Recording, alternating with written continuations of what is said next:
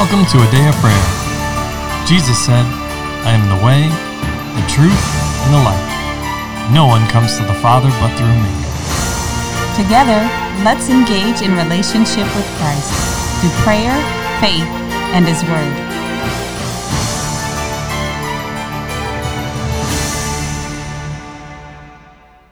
Good morning. My name is Promise, and you're listening to a Day of Prayer's morning Bible study.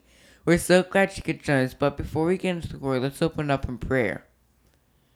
Lord, I just thank you for today. Just thank you for blessing us thoroughly, Lord, and mm-hmm. just giving us the ability to worship you, Lord, and that we're part of your grand plan, Lord.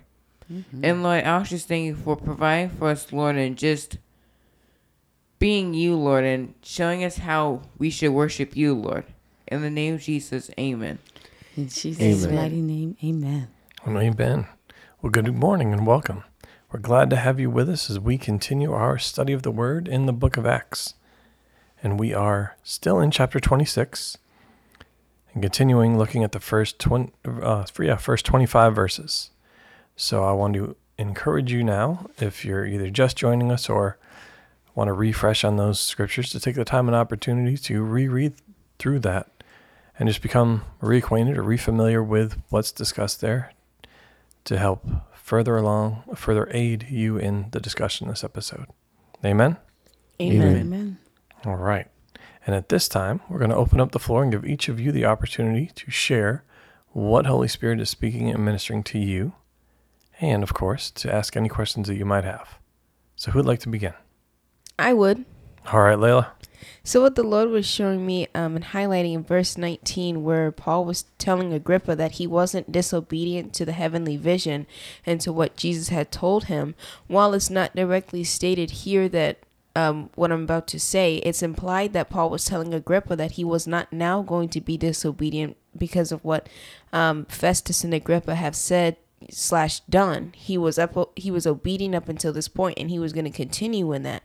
And how that ties to us today, we should be the same way. We should be obedient all the way through our um, walk here on the earth and our walk with the Lord. It shouldn't be that we're obedient to a point, and then when it looks like things are going in our favor with the world, that we switch over and become somebody else. Mm-hmm. Or what about this? Take the easy route. So we talked a lot in here about how whether it's Festus or whoever, right, but especially Festus, was just saying, "Hey, I expect a bribe," without maybe necessarily saying it, but it was written in here that he was looking for a bribe, and he would have set him free, right? Yes. But doesn't this serve as the greater testimony? So even though when a seemingly easier route presents itself, as Paul said, up to this point, I have been obedient to the Lord. I have maintained the heavenly vision, what the Lord says and what he requires of me, right? Yes. Doesn't that serve as a far greater testimony? Or, as it said in other places in Scripture, you are the epistle read by all men. Or he says it, you are our epistles read by all men. So, doesn't that serve as a greater testimony and witness? Especially when you examine it with any other religion. Because oftentimes it's used, whatever the tenets of that religion are, to say that they're doing the will of whatever God they serve. However, when you get down to the core of it, you'll find that almost every time, the easier route is always taken. Whenever there's some way that there can be an advantage or put me in a more advantageous place or location or standing, status, whatever it is, you'll find it is all but always taken. I know we don't like to deal in absolutes, right? However, is that not usually the case?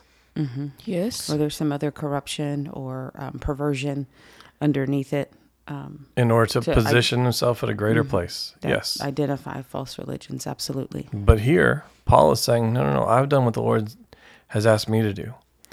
Doesn't it, in a in a sense, far lesser scale, look like Jesus in the garden? Mm-hmm. I've maintained this up to this point, right? Jesus says, Father, if there's any other way, you know, but nevertheless, not my will, but your will be done. Right? Yes. So, yes, removing those, uh, say, his own flesh from the situation or sub- getting it under control, subduing it, having it submit to the will of the Lord. That is what separates or should separate that a key identifying mark or contributor of a true disciple of Christ. Yes. So I'm glad you brought that point up there, Layla. Mm-hmm. Anyone else? Let's hear it, Um, Charles.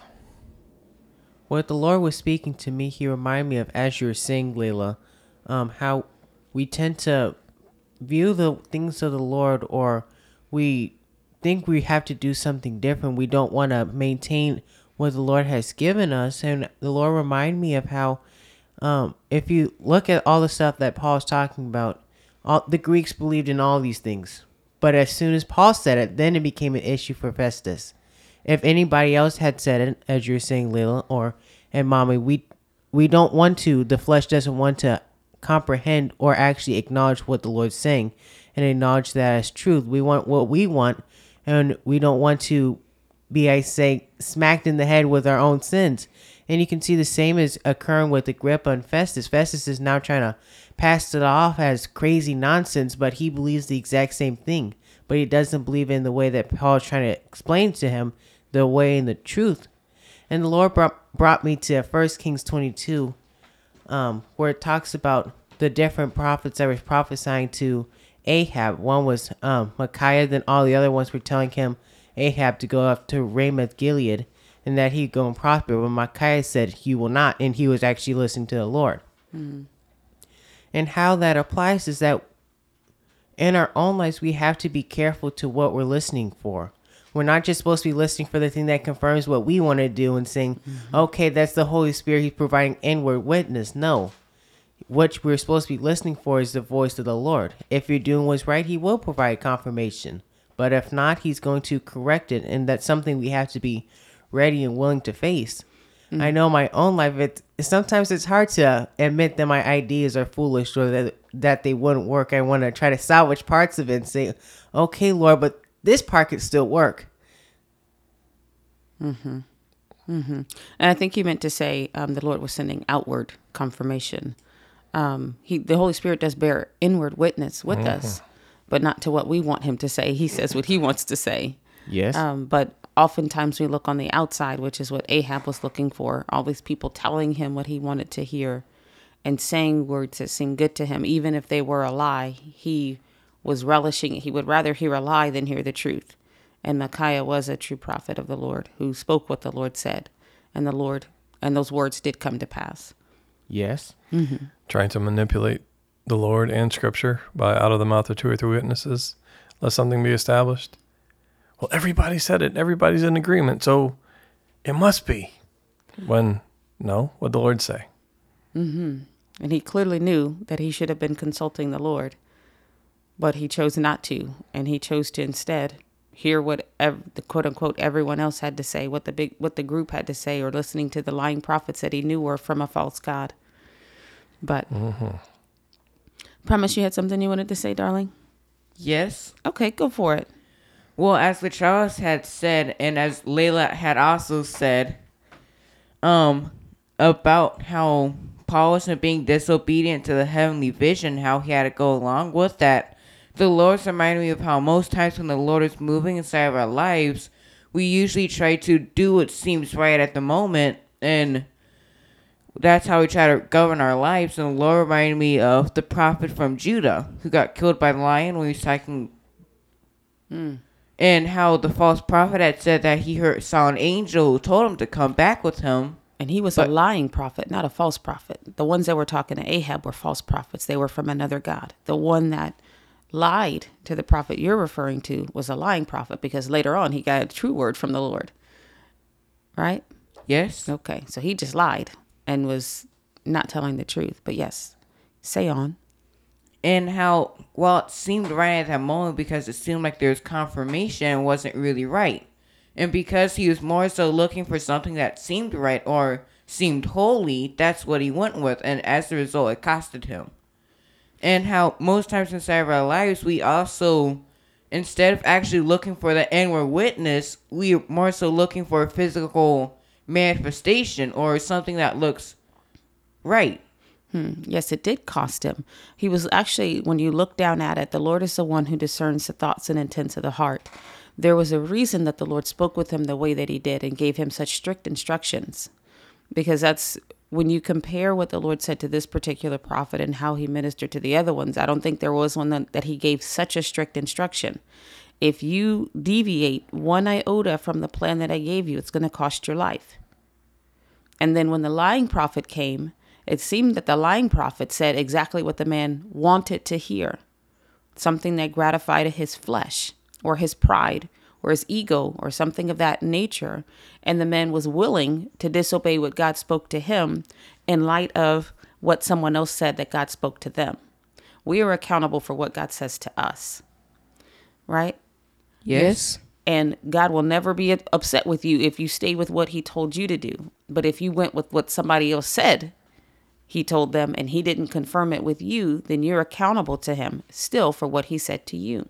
So the lying prophet went to the prophet who had received such strict instruction from the Lord and said what the prophet wanted to hear, and he went back with him. And then was surprised when a real word from the Lord came forward from the same lying prophet and now there was um, release of what the Lord had told him would happen if he disobeyed his instruction. And so the prophet was like, "Oh, man," but then the Lord knows what's in our heart, and that's a that's a that's a part of humanity. The lust of the flesh, the lust of the eyes, and the pride of life.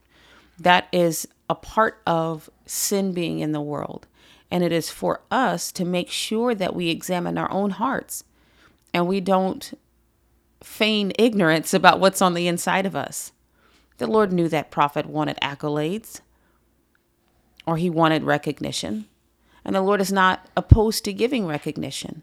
But like Balaam, who was willing to sell God out for being recognized and receiving wealth and rewards and riches from Balak, this gentleman should have waited for the Lord. Correct? yes, and and be aware of what was on the inside of him and guarded against it. The lust of the flesh, the lust of the eyes, and the pride of life are trouble that's common to man. Temptation arenas that are common to man. Even the Lord was tempted in all the points like we, but without sin, he prevailed. And no, we're never going to be absolutely sinless, but we don't have to walk in sin. We don't have to live in sin. And we don't, and we should not be ignorant of what little secret things are in us and we should work to uproot them. So, Paul here is absolutely taking that opportunity not to be indulged by trying to bribe his way out or save his own skin or find a way to have high esteem or any of those things, which actually he was looking for as a part of the Pharisees. But he stayed the course, holding himself accountable, buffeting his own flesh, so that he would not be found um, wanting in the sight of his Lord and Savior, but he could have confidence and boldness. Hmm. as we all should, oh. right? It's a it's a good example for each of us, and and also what you were saying, honey, letting the Lord establish us.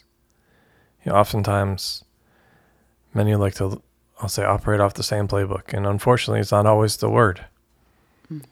But it also demonstrates where our faith, hope, and trust is in. Is it on man-made ideas?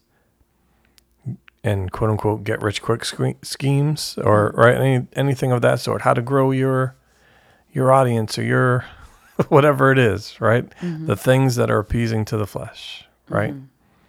Or do we just trust the lord that and, and and i say trust the lord but have faith in him to the point of the outcome is up to the lord. The results are his. It's supposed to look like whatever the lord wants it to look like can you imagine that with John the Baptist? Just as an example. Clearly someone who was grew up in the home of a high priest was clearly going to be trained up and raised up in order to eventually become a high priest one day. But he leaves all of that behind to go live out in the wilderness. And eat locusts and wild honey. right? And live off locusts and wild honey. Mm-hmm. And baptizing. Something that had never been done in that manner before. Mm-hmm. But then look at his ministry. Well, also, he wasn't used to do huge signs and wonders in the form of healings and, and those types of miracles. However, what, was, what did the Lord say about him? That he came like Elijah. Right? Yes. Yes. that that's what his ministry reflected, which is huge. That says a lot. But also, look at what the Lord did. He established him. The multitudes came out to him to listen to him, to hear the words that he spoke from the Lord, and also to repent and be, and be baptized. Mm-hmm. And some came to scoff as well. No doubt, But- as they do, mm-hmm. as people who are in opposition to the Lord do. However, do you think that what he would have had the same outcome if he tried to take thing, matters into his own hands and operate off the playbook that would have been handed down to him by his own natural father? Hmm. No. Oh, he you see his trust, his dependence, his faith in the Lord. Also, and as a type and shadow of Christ, right? To do things uh, and all the works that were predestined for him to do on the destiny track for his life, so that in the same way as Jesus said, that the Father is glorified. Now, I've heard it said before, um, and I, I forget which I'll say, for lack of a better way to phrase it, famous, you know, preacher or teacher said it. Uh, God's not looking for what you can do for Him. He's looking to see what you will allow Him to do through you. And there's a huge difference. Mm-hmm.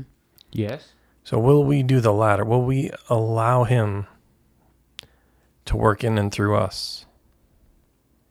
Instead of always trying to, through our own efforts, do what we think the Father wants. Instead of just actually doing what He wants and allowing Him to use us for His glory. Mm-hmm. Anyone else? Promise we still going. Oh, I think- yes.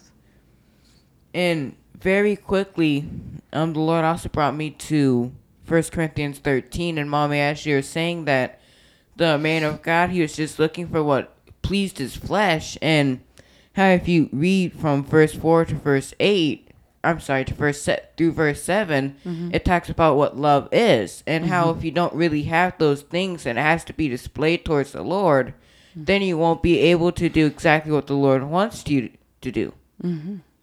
But Charles, did you have something? Mm, not really, but.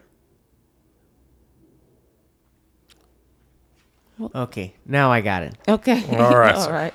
So with the Lord, He was reminding me of. Um, we have been talking about how with the Holy Spirit and with the Lord, how we have to cling to Him essentially, cling to Him all the time, and be always careful that we don't get out into our own flesh. You can see something here, um, Dad. You're talking about referring to the same playbook.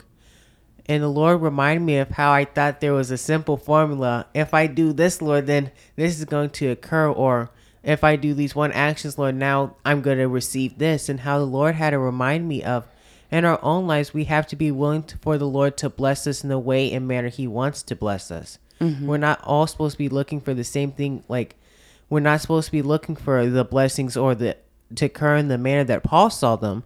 But the Lord has something unique for each and every one of us in our own lives. Mm-hmm. And that's something that you can see Paul was very aware of. He wasn't expecting his ministry or his life to look like everybody else's, where it was ducks and roses, essentially, and everything was just going fine. He was looking for the reward as the Lord wanted him to have it. He mm-hmm. saw it in the light that the Lord wanted. He saw his life as one of good, not constantly focusing on all the trials and tribulations he had to power through and saying, Oh Lord, if you haven't been as good to me as you are to Peter. Mm-hmm. But he saw the goodness in that every situation that the Lord had him in. Amen. And he looked for the well done from his Lord and Savior mm-hmm. more so than from the comforts of, of life and, on, and the praises of mankind. Yes. Yes. Um, I like that you, you looked at, you stated that we were looking for a formula, right? Yes. Well, most formulas tend to take the Lord out of the equation. And as you were saying, it ends up, or we end up operating out of the flesh when that happens. But I'll give you a formula because the Lord is absolutely and everywhere throughout the equation. We have to do the same thing that Jesus did as our pattern example. So, because of the relationship that he had with the Father, which denotes that we also should have a relationship, he sought the Lord for everything as to what to say and what to do. And then he went and said it or did it how and when, as in the perfect timing, that the Heavenly Father wanted it done. Yes. So we want simple formulas. That's the simplest of formulas. It comes down to will we do it? Will we follow it? And yes, the Lord is there throughout every area and aspect of that formula. hmm So walk in the spirit, and you will not fulfill the lust of Amen. the flesh. Amen. There's the formula, There you have it. simplified. Mm-hmm. All right, so there's a lot in there. Well, how about we close there for today? And with that, can I get a volunteer to lead us in prayer? I will. All right, LaCharles. Lord, we just thank you for the direct relationship we can have with you, Lord, and that you speak to us directly, Lord, and that we just thank you that we are your children, Lord, and that you are our fathers, Lord. And Lord, we just thank you that we have your Holy Spirit, Lord, and Jesus dwelling on the inside of us, Lord, and that he leads us into success in all areas and aspects of our life, Lord. In Jesus' name, amen. In Amen. Jesus' almighty name we pray. Amen. And amen. We love you. God bless you. And have a wonderful day. Want to know more about a day of prayer? Sign up for our newsletter where you'll get the latest updates on the ministry, inspiring messages, and coupon codes for the merch shop. Visit our website, adayofprayer.org, click on Connect in the menu bar, and complete the form. Be sure to check the box that says subscribe.